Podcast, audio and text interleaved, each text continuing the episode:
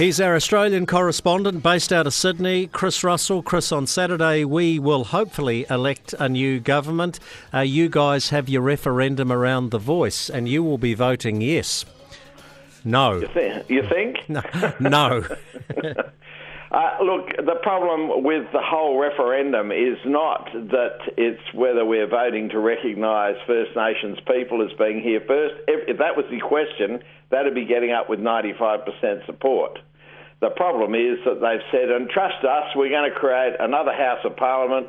We have no idea who's going to be elected, how they're going to be elected, or what their rights are going to be, but we want to put that into the Constitution, which is really difficult to ever change back. And the proponents clearly say we're doing it through the Constitution because we don't want future governments to undo it if it doesn't work. Well, that's not a reason.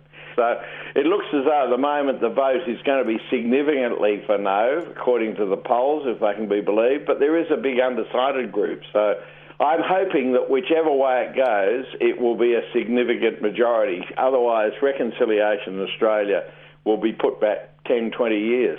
You're staring down the barrel of quite a brutal El Nino drought, although you've had some temporary respite.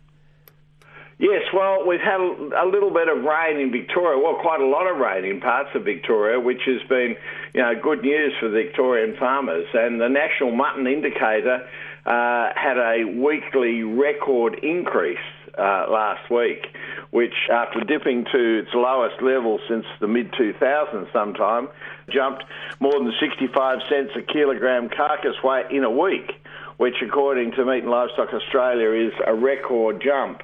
Um, but we still haven't seen any of these low prices appearing in the supermarkets. Really, it's uh, extraordinary. We're still paying twenty-two dollars a kilo for loin chops, even though the farmers are, are lucky to get you know a dollar a lamb.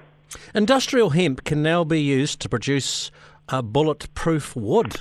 Yes, there was a, a very interesting TV uh, documentary on the weekend on ABC Landline, uh, and one of the proponents down in Melbourne is making pallets that can take three and a half tons, and he's even created a bulletproof wood, which is ten times stronger than ordinary hardwood in terms of preventing penetration by an AK-47 round, which is what was fired at it. So it's amazingly strong stuff. Of course, hemp fibre was one of the stalwarts, really, of our whole civilization 150 years ago, but it went the way of ships because all the ropes and so on on the ships, um, and it's sort of gone out of favour. Well, it's coming back with a vengeance now, both the hurd in the middle for making bricks and also the fibre for making wood and material and so on as people are moving away from man-made fibres. So it's an extraordinary uh, product, hemp, and I think we're going to see a lot more of it over the next five or ten years. First Tuesday in uh, November, uh, two nations stopped to watch a horse race, but has it been out trumped? Can I say that? yeah, by by, by this P- Peter V'landys, this guy, this is this rugby league guru. Everything he touches seems to turn to gold. He, quite amazing what he's done. You know, he, he got us playing rugby league in front of photographs during the, the COVID uh, epidemic.